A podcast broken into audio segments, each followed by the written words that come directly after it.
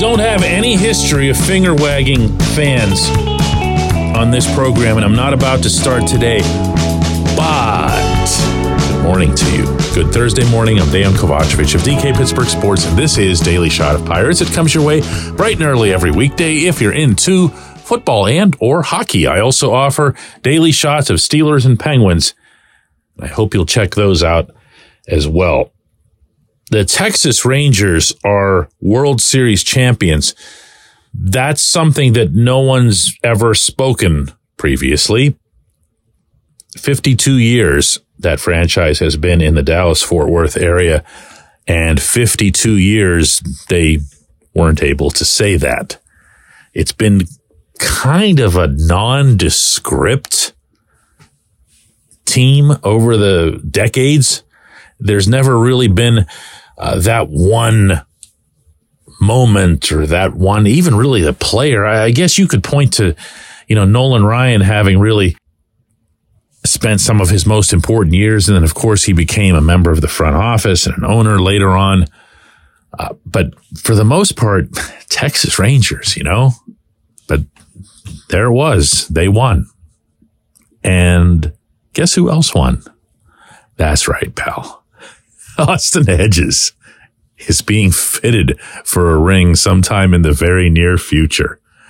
Austin Hedges, who was the recipient of loud, long, and regular booing at PNC Park, not just occasional situational booing, but you exist and therefore we are booing kind of booing. And I, I, I did hear from people who were part of that who were saying, listen, it's not at him. It's at management for playing him. It's at Derek Shelton for putting his name in the lineup and whatever. The, the end result is that the player, every time they'd play his music and every time he'd head toward the batter's box was getting booed. Not Shelton when he was coming out of the dugout. Nobody was turning around and finding Ben Cherington in the GM's box and booing him. They were, they were booing that guy. And he didn't take well to it. He, he wasn't nasty about it, but he, he also wasn't, you know, unmoved. He had not dealt with something like that before. Most big league athletes in any sport do get affected by booing for the main reason that they're not used to it. They've been, if you think about this, completely within the prism of their own lives. Really big successes. That started with childhood. They were special. They were the best kid on the team. They were the best kid in Legion Ball, in high school, in college. Then they were drafted and they were the best kid on their minor league team or one of the couple best. And they rocketed up the, through the minors and got their names printed in baseball America and everything else. And they make it to the majors. And in Hedges' case, and, and a lot of major leaguers obviously made a career out of it. Been there for a while.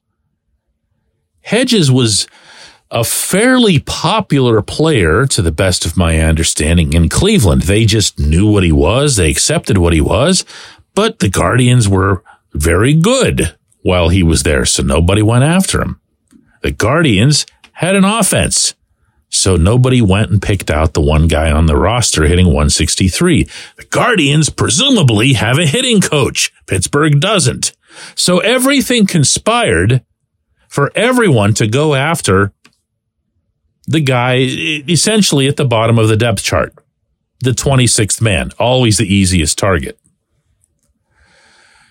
Players don't like when they get booed. Players don't like when their teammates get booed.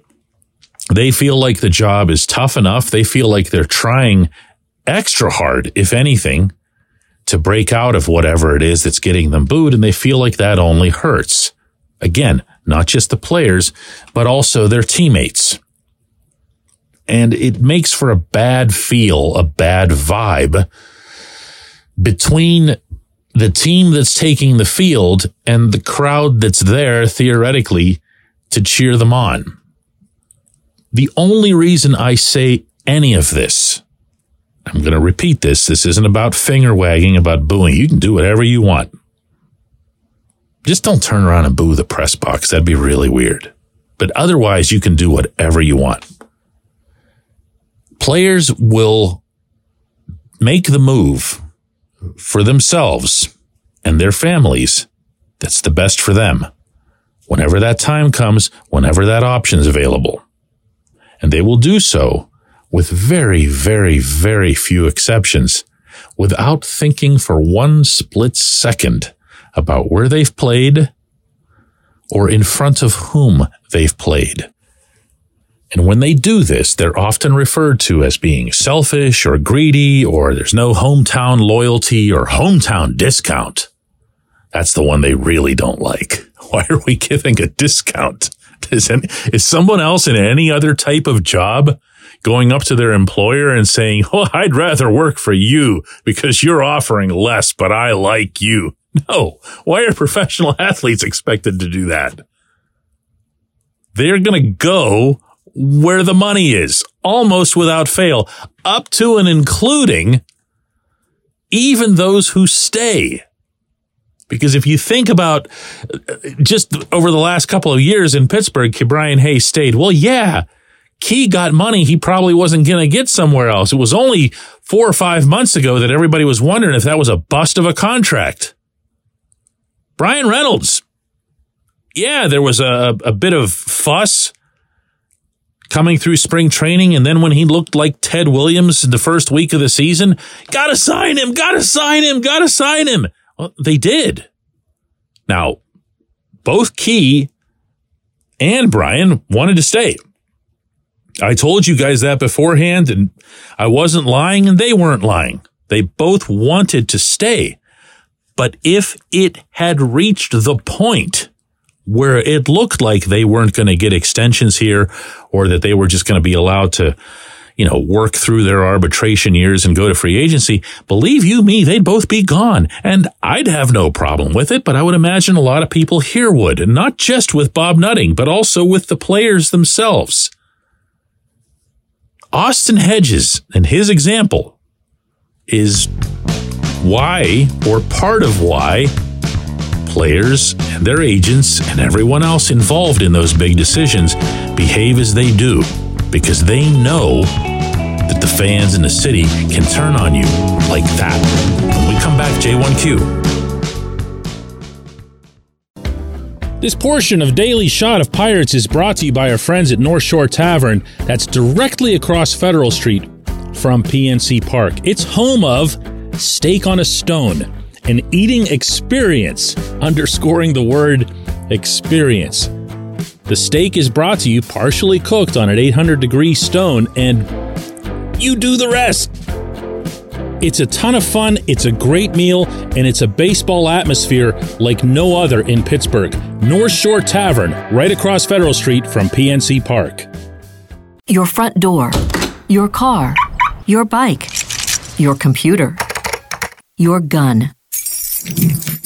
Safety is a habit. Every day you lock and secure your home and everything you want to keep safe. Gun safety and responsible storage are no different and the best way to help prevent accidents, misuse, and theft. If you have a firearm, own it, respect it, and secure it. Visit projectchildsafe.org, brought to you by the National Shooting Sports Foundation and the Bureau of Justice Assistance.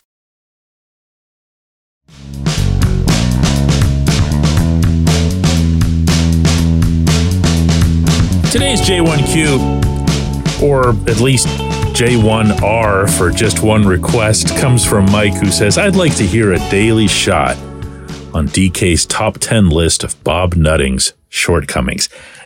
Now, if you missed yesterday's show, you'll have missed that I was calling out Nutting by really ranking his shortcomings as an owner and saying that the payroll might not even crack the top 10. And I mentioned that what I believe is his number one shortcoming is that he is an over delegator. He will trust the people under him, which reminder is everyone, to a fault.